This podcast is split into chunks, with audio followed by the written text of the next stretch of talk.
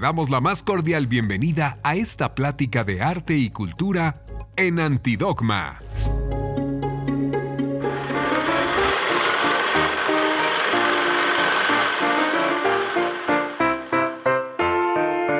Bueno, mi nombre es Noemí Espinosa, soy actriz eh, de formación, eh, egresé de la Escuela Nacional de Arte Teatral como actriz hace ya bastantes años, en el 2002, y desde entonces me he especializado en la comedia y en el clown, tanto como intérprete como docente y un poco ya en estos últimos dos, tres años como directora. Este, mi clown, bueno, obviamente tuve una formación larga primero eh, con maestros este, a los que aprecio mucho, de los que aprendí muchísimo, de la técnica, sobre todo del clown, un poquito más apegado a la técnica rusa. Ya después empecé a conocer a otros profesores y empecé a nutrir eh, mi método de diferentes técnicas, porque pues obviamente empecé a conocer a maestras de clown de otros países, de Estados Unidos, de Suiza, y lo que yo hago en escena lo tomo como es como actuación basada muchísimo en la técnica del clown y en una mezcla que yo he hecho eh, a partir de mí misma, porque siento que el clown es eso, es una expresión muy, muy personal.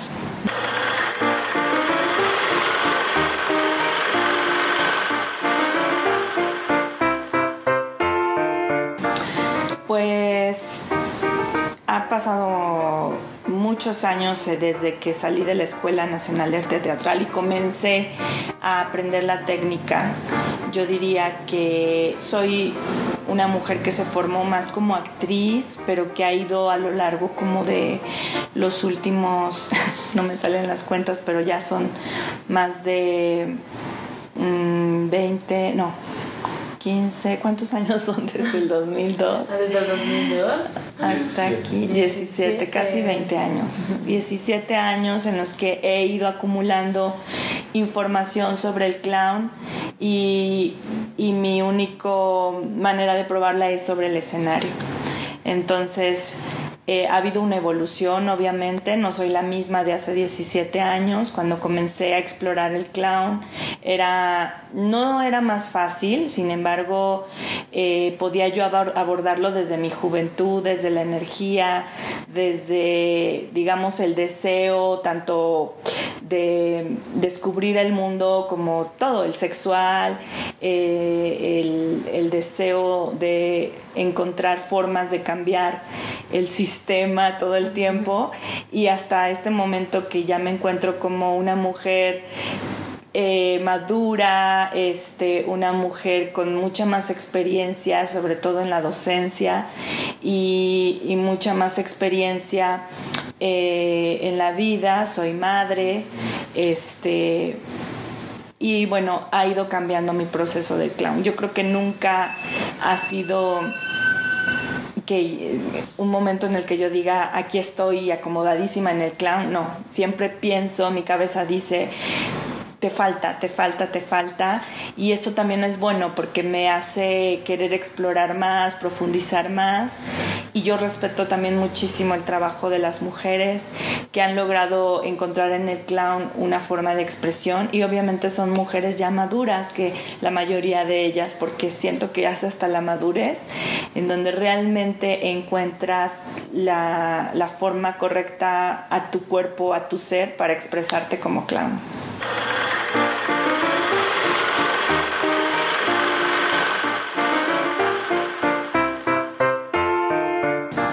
el evento más importante, bueno, el primer evento más importante en esta línea del tiempo de mis 17 años de formación, le quiero llamar así, este, porque me sigo formando, este, creo que fue en, la escuela de teatro cuando conocí al maestro Anatoly Lukachuk eh, y empezamos a descubrir con él una forma de expresar eh, mucho más directa hacia el público, una forma fresca y espontánea, que para mí todavía era una interrogante enorme, o sea, yo no sabía que era clown ni nada. Entonces, después de, de haberlo conocido, se siembra en mí esta semillita y es gracias a, su alumno, ahora clown eh, Jesús Díaz, que comienzo a aprender esta técnica. Creo que ese momento en la escuela de teatro es donde, justo terminando el, proceso de, de mi carrera en la escuela, es donde me doy cuenta que el humor es una parte importante para mí. Es una manera, no era fácil expresarla, pero era muy divertida para mí, muy espontánea y muy rica. Entonces ahí fue donde me di cuenta, quiero hacer humor, quiero hacer humor en escena, no sé cómo, pero quiero ser comediante. Ese fue importante. Además de conocer ahí a mis compañeros con los que he trabajado toda la vida, ¿no? Eh, Roam León, Jesús Díaz, eh, nuestro primer montaje como grupo, antes de ser Sensacional Orquesta Lavadero, que es el grupo al que yo pertenezco desde que se fundó, este, hicimos nuestro primer montaje, La espuma de los días, una adaptación de la novela Boris Vian de Boris Vian, que hace Jesús Díaz, y allí es donde abordo por primera vez un personaje en tono de clown, una mujer con muy poquita participación en escena. Yo era músico arriba en, el tapanco del teatro, este, hacíamos la música en vivo y solo me bajaba a hacer un par de escenas. Este, y eran unas escenas donde el gesto corporal era lo más importante. Este, la expresión, la comunicación con el público, la mirada.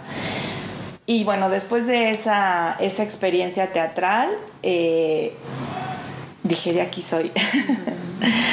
Creo que después de ese momento, el haber abierto el laboratorio de clown femenino en el 2016, fíjate, o sea, desde el 2002 hasta el 2016, ¿cuántos años pasaron? Este, que fue cuando descubrí que tenía muchos conocimientos acumulados de mis maestros tan queridos pero era necesario que yo encontrara un espacio para mi propia exploración del humor, porque había aprendido esta técnica a través de, maestros hombres que le han a los cuales les han pasado este conocimiento otros hombres y otros hombres así, porque pues el origen eh, del, del clown principalmente viene de los hombres, del humor masculino. Entonces aprendo las formas, aprendo la técnica, eh, comienzo a entrenar, tratar de dominarla, pero también surge una necesidad de qué voy a decir en escena, cómo lo voy a decir, qué mensaje estoy dando a la, a la comunidad, a, mi público, a los niños, a los adultos. Este, de pronto me descubrí enfatizando ciertos estereotipos femeninos que yo ya no quería más eh, decir en el discurso de mis espectáculos. Entonces, eh, creo que los hombres tuvieron muchos años para encontrar su manera de expresión, sus, temáticas, y ahora nos tocaba a las mujeres, que muchas ya lo hicieron desde hace muchos años. Eh, hay muchas en la historia. Este, entre ellas Annie Fratellini, que ha sido para mí como una inspiración muy grande. Este, ella fue descubriendo igual, o sea, comenzó a explorar el clown a partir de lo aprendido por su abuelo y su sus tíos abuelos, eh, que le han heredado la técnica, le han heredado la tradición de familia. Este, y ella ha decidido desmenuzarla, ¿no? Eh, explorar en escena con su pareja, su personaje, su vestuario, su rol, y la fue evolucionando hasta darse cuenta que las mujeres sí podían ser clowns y eso contradecía mucho a lo que su familia dijo por muchos años, que las mujeres no podían hacer clown. Pero creo que, que eso es importante, no solamente decir, sí podemos hacer clown, sino eh, hacerlo y explorar desde nosotras mismas. O sea, no estamos, no estamos peleadas con, con, los hombres, creo que al contrario, yo, yo siento mucho agradecimiento y siento que ahora mi responsabilidad es abrir estos espacios de exploración eh, para nosotras las mujeres. Por eso nació el laboratorio de clown femenino. Y pues esos son creo que dos momentos muy importantes. Ah, también cuando nació mi hijo en el 2006, eh, mi cuerpo cambió totalmente. Yo era una chica Eh, nunca he sido guapísima, pero era una chica esbelta, con mucha seguridad. Y después de que nació mi hijo, mi cuerpo cambió, todo cambió en mí. Mi cabello se me cayó, mi voz cambió, este, ya no podía cantar igual. Este, los vestidos que utilizaba unos meses antes ya no me quedaban. Entonces fue salir a escena con otro cuerpo de la noche a la mañana. Me costó mucho, mucho trabajo regresar a, dar funciones. O sea, lloraba así de, no, ya no soy yo, ya no hago reír. La gente se me quedaba viendo raro. O sea, yo hacía las acciones que hacía antes, coqueteaba, etc. Y la gente así como que, ¿y esta por qué me hace eso? Y ahí me di cuenta que tenía que evolucionar, pero así, rapidísimo. Cambiar mi vestuario, cambiar mis maneras, mis acciones. Y entonces ya no me acomodaban todas las acciones anteriores. Tuve que encontrar nuevas, pero además nuevos discursos.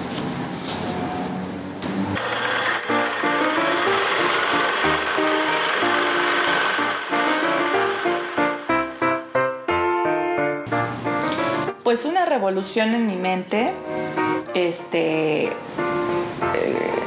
fue lo que causó esta necesidad de transformación de cambiar mi manera de expresarme, de encontrar nuevas formas, eh, una,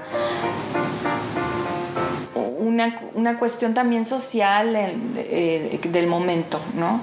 Hay una, un gran auge en, en las voces del feminismo y entonces uno no puede dejar de analizar lo que expresas en el escenario. Es una gran responsabilidad la de nosotras como artistas, el, mensaje final que dejamos en, en las personas. Eh, por ejemplo, en los niños. Los niños aprenden mejor riendo, divirtiéndose. Y si tú le preguntas a un niño a lo mejor que vio hoy en la mañana en la escuela no se va a acordar, pero se va a acordar de los momentos donde más hubo diversión, donde más se rió. Entonces, ahí me empecé a dar cuenta cuando yo hacía clown, no solo clown, sino teatro y también cabaret decía, claro, los niños están riendo y si yo doy tantito mal el mensaje, a lo mejor están entendiendo las cosas al revés, ¿no? Yo queriendo decir eh, que las mujeres no somos tontas y por decirlo a lo mejor digo lo contrario y, la gente lo puede entender mal, ¿no? Y eso se les queda en, el, en la mente mucho a los jóvenes y a los niños. Entonces, eh, hay una necesidad, llega un momento en el que yo siento que tengo una gran responsabilidad y tengo que analizar muy bien lo que yo estoy queriendo decir en la escena y si lo estoy diciendo de la manera correcta para que no llegue equivocadamente el mensaje. Ese es un momento importante. Este, obviamente eh, los patrones de los sketches clásicos que nos, que nos hereda el circo tradicional son hechos para ser interpretados por hombres con un humor muy masculino. Eh, no es lo mismo que una mujer entre a hacer esas acciones a escena que, los, que las haga un hombre, ¿no? O sea, un hombre puede, eh, en escena lo, es muy común ver mucha violencia entre hombres, competencia, pastelazos, golpes, bromas pesadas. Y cuando una mujer intenta hacer eso, eh, ya no es gracioso. También por lo mismo de toda la historia que nos que, tenemos atrás. Eh, sobre la posición de la mujer, que si las mujeres tenemos unas tareas en la casa, que si debemos cumplir con eh, ciertos estereotipos para poder casarnos, para poder tener un marido bueno, para que nuestra familia nos respete, para ser respetadas en la sociedad. Todo esto, por muy liberal, open mind que seas, cuando lo ves en escena no lo estás pensando, simplemente decides no reírte de una mujer que es violenta, ¿no? Porque eso no se debe hacer en una mujer. O sea, eso no es correcto en una mujer. Entonces, ahí es donde pienso, debemos encontrar maneras de hacer nuestro propio humor este, y donde nos sintamos libres y no copiando estos esquemas eh, hechos para ser actuados por hombres porque no es el, hombre y la mujer eh, no somos iguales, ¿no? No somos iguales a pesar de que sí buscamos eh, que haya equilibrio, eh, somos diferentes. tenemos muchas cosas en, común, como ser seres sensibles, este, sin embargo, en general las mujeres operamos de otra manera, ¿no? Tanto mental como emocionalmente, y, este, y eso también tiene su propio humor. Y, este, y lo bonito es encontrar la manera de, que, de dirigir este humor no solamente a otras mujeres, sino a otros hombres y a niños.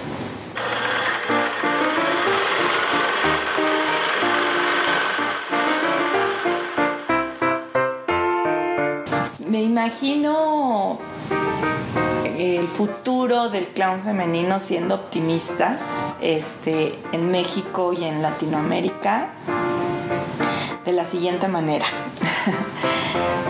Eh, bueno, retomando un poquito hacia atrás, eh, las mujeres han tenido que eh, luchar por, por hacerse visibles en el mundo del clown, por lo menos aquí de lo que yo sé en México han tenido que unirse y de muy buena manera en el, en el presente.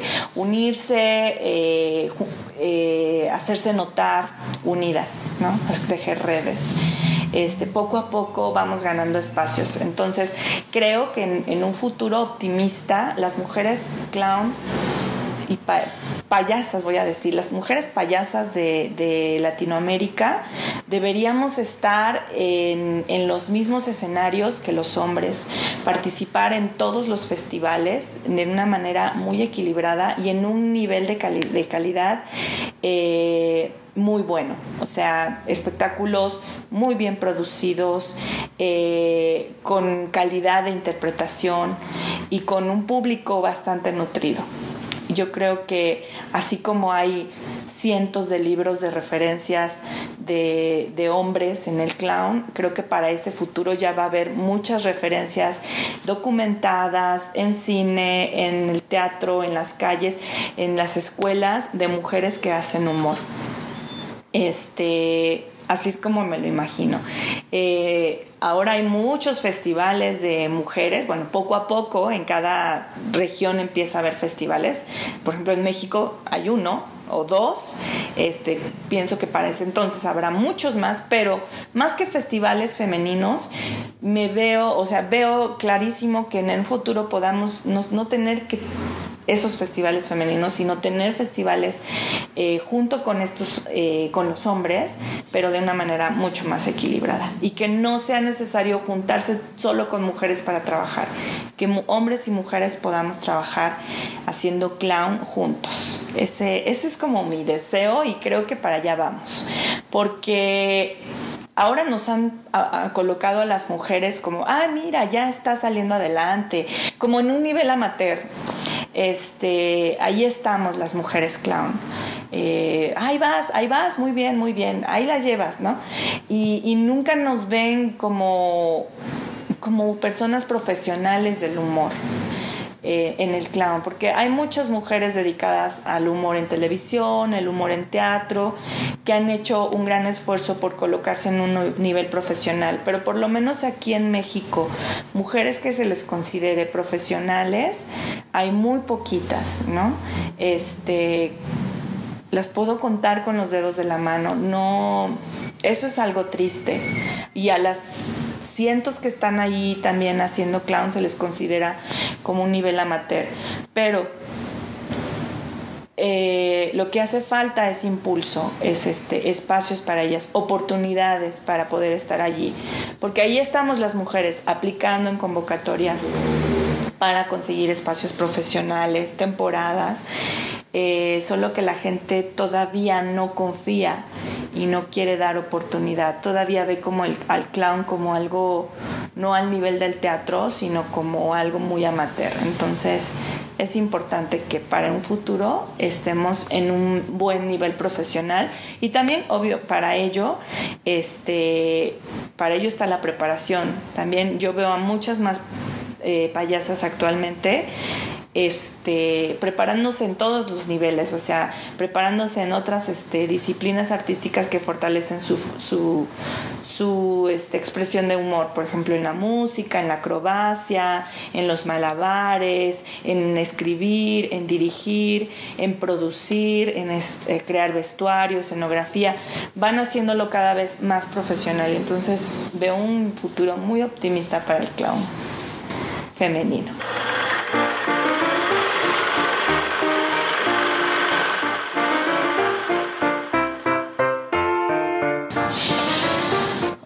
Cotidiano en el futuro, en el 2030 para una mujer clown profesional. Este creo que despertar, desayunar bien, rico, no estar tan preocupada por el asunto del dinero, sino modestamente bien, o sea, no, no, no digo que seamos millonarias, pero no estar preocupada por el día a día. Yo creo que también eso es una presión, porque hay gente que quiere ser clown, hay muchas mujeres que quieren ser clowns, pero tienen hijos, tienen que trabajar, tenemos que dar clases aquí y allá y hacer mil cosas para poder estar en, el escenario. Entonces en el 2030 no va a ser necesario eso porque vamos a vivir de nuestro trabajo en la escena.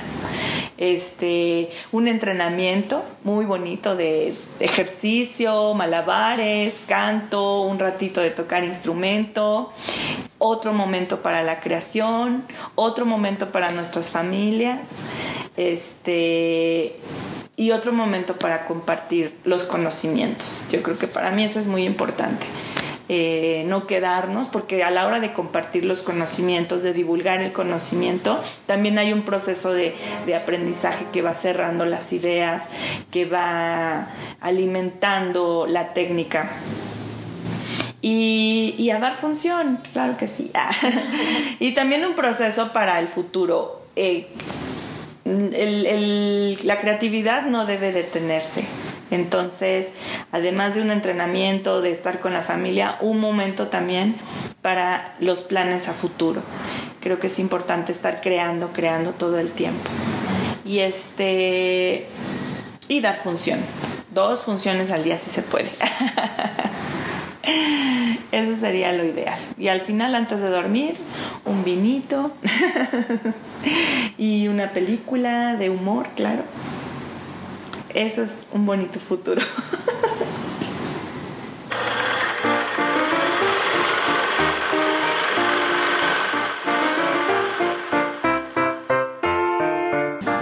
digamos, un futuro para el clown femenino eh, digamos, un poco pesimista que no quisiéramos, este, podría ser algo resultado del desinterés del público, de la gente por asistir a ver espectáculos en vivo, de suplir eh, la necesidad, de suplir el, llenarse de arte con otras otras este, expresiones eh, de no poder salir a la calle, ¿no?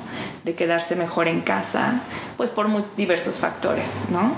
Porque es más cómodo, porque ya tienen todas las necesidades cumplidas en la casa, por la tecnología, por las, telecomunicaciones, por lo que sea, o por la misma violencia, ¿no? Eso de no poder salir de tu casa a presenciar espectáculos, eso sería muy triste.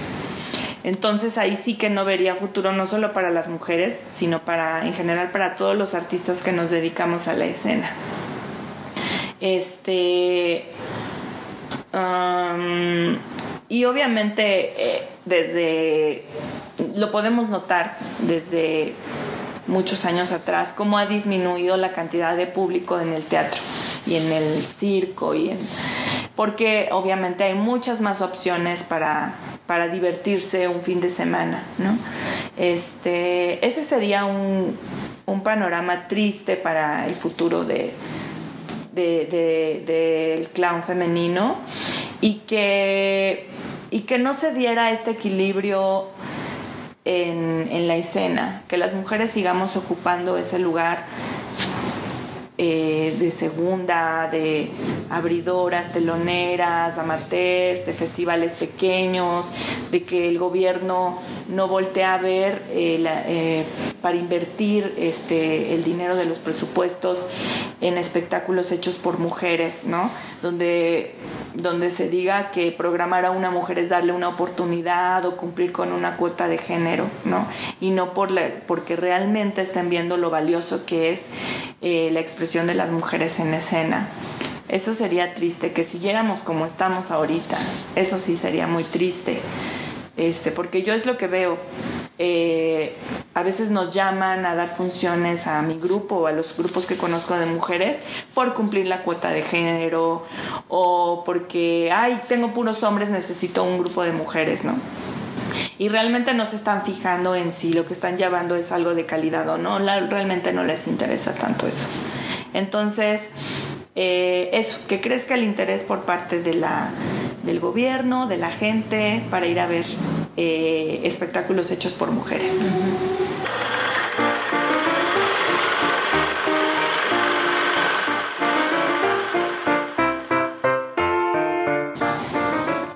Estamos a la mitad entre el futuro negativo y el futuro positivo del clown eh, femenino en el mundo, en América Latina. O sea, creo que no vamos ni para ese lugar oscuro donde las mujeres seguimos siendo eh, las amateurs en el, en el clown, donde seguimos siendo este a las que les van a pagar poquito, ¿no? Y eh, ese futuro donde estamos al nivel de, los hombres. Eh, pero estamos hacia allá, estamos apuntando hacia allá las mujeres. O sea, no es que eh, solo depende del entorno de nosotras, no solo depende de si el gobierno nos apoya, no depende de que si el público decide venir o no a vernos, sino también depende de nosotras, ¿no? De ponernos objetivos y metas altas. Annie Fratellini no se puso objetivos y metas chiquitas. Si tú lees la biografía de Annie Fratellini, ella era una todóloga en el arte.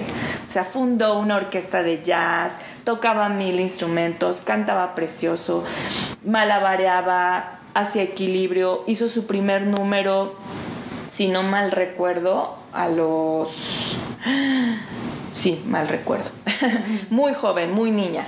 Era una, era una, niña cuando hizo su primer número, no de clown, sino de circo, donde en un solo número incluía todas las habilidades que podía hacer. Y, este, y eran muchísimas, ¿no? Entonces fundó una escuela, ¿no? Eh, formó jóvenes, compartió la tradición que le heredaron sus, su familia después de que le dijeron esto es esto es este, un tesoro para, nuestros este, hijos, no lo compartas, ella decidió compartirlo a todo el mundo, romper esa cadena de que solo los, los hijos de los cirqueros podían ser cirqueros, decidió romperla. Entonces revolucionó, eh, cambió también la forma de hacer circo, que era muy tradicional, muy anticuada. Este, la, la modificó, hizo un, circo nuevo para que sobreviviera, porque si no, iba a morir como muchas otras eh, formas de expresión que por paso del tiempo y por los cambios este, sociales van desapareciendo. Ella se dio cuenta que había que transformar para poderle seguir dando vida al circo. Entonces hizo muchas cosas y cuando yo leo, veo un poquito sobre ella, digo, lo que me falta, ¿no? O sea, hay que tomar ejemplos como Annie, hay que, hay que romper eh, con las tradiciones, este, no, no faltar al respeto, sino más bien tomarlas, eh, eh, amasarlas y, formar nuevas cosas. Creo que eso es lo que tenemos que hacer para llegar a ese futuro optimista del 2030. Sí se puede, este, no digo que no, pero vamos también contra corriente. Eso hay que tomarlo en cuenta para tomar más fuerza.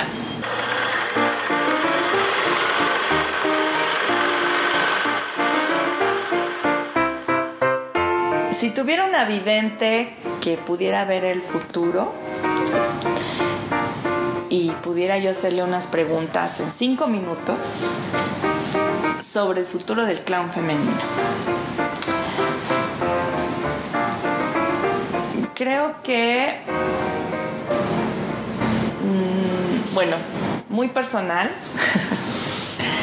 este, podré seguir haciendo clown hasta que tenga 80, 90 años, hasta que la vida me lo permita, hasta que la salud me lo permita.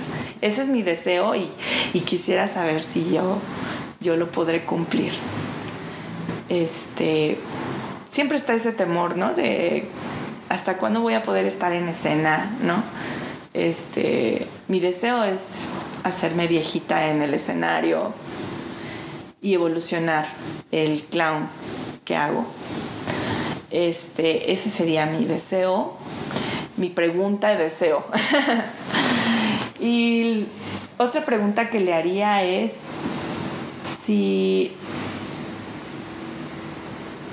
aquí en México las mujeres podrán tener este, el espacio para poder presentar todo lo que tienen en mente. Si van a poder tener ese apoyo que necesitan para poder estar, porque la energía la tienen, la imaginación la tienen, la creatividad la tienen y se están preparando. Este, todas esas mujeres que ahora conozco que están esforzándose y tienen ese deseo, me lo han dicho, yo quiero dedicarme a esto, quisiera verlas en un futuro, quisiera que esta vidente me las enseñara sobre un escenario, cumpliendo eh, su deseo y, y viviendo de esto. Entonces, eso quisiera saber, porque sería para mí un gran sueño cumplido por este laboratorio y porque he conocido a muchas de ellas y porque he visto nacer la red de payasas mexicanas este, y por, pues sí, a todas las chicas que he conocido jóvenes. ¿Qué otra cosa le preguntaría? Mm. Si el humor en un futuro va a seguir siendo vital para la gente. Si va a seguir siendo una necesidad para el ser humano asistir a un espectáculo de humor en vivo, de clown. Este, eso quisiera saber. Para mí es súper importante el humor. Eh, es vital para relajar y visualizar y tratar de comprender mejor las cosas, de limpiar la mente, de destensar eh, las cosas que nos tienen aprisionados a, la rutina, al cansancio. Es importante para mí el humor y abre un espacio de reflexión que es importante también. Entonces, quisiera saber si dentro de 20 años el humor va a seguir siendo vital para la gente y, tengo la cosquillita además de que la gente va a, a ir más al teatro a ver humor y a ver clown creo que la gente va a poder apreciarlo y, siento que sí va a haber más público. Entonces quisiera ver eso.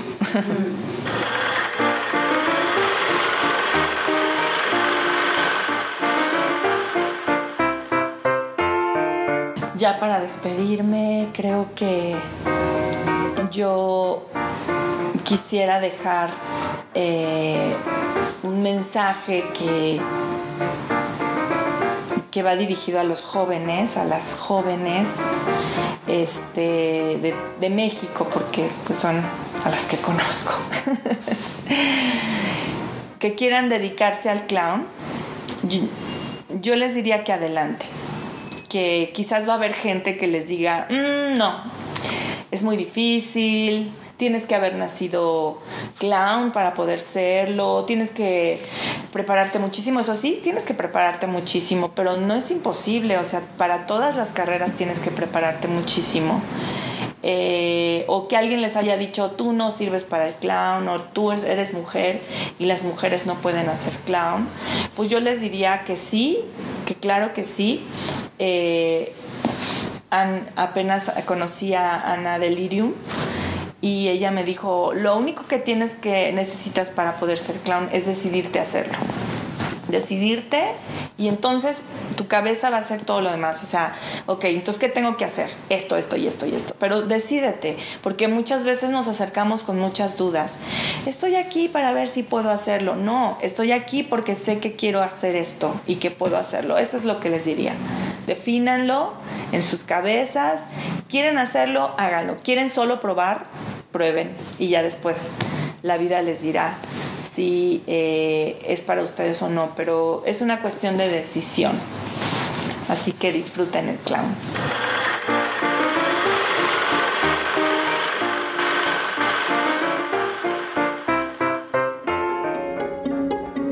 Esto fue Arte y Cultura en Antidogma.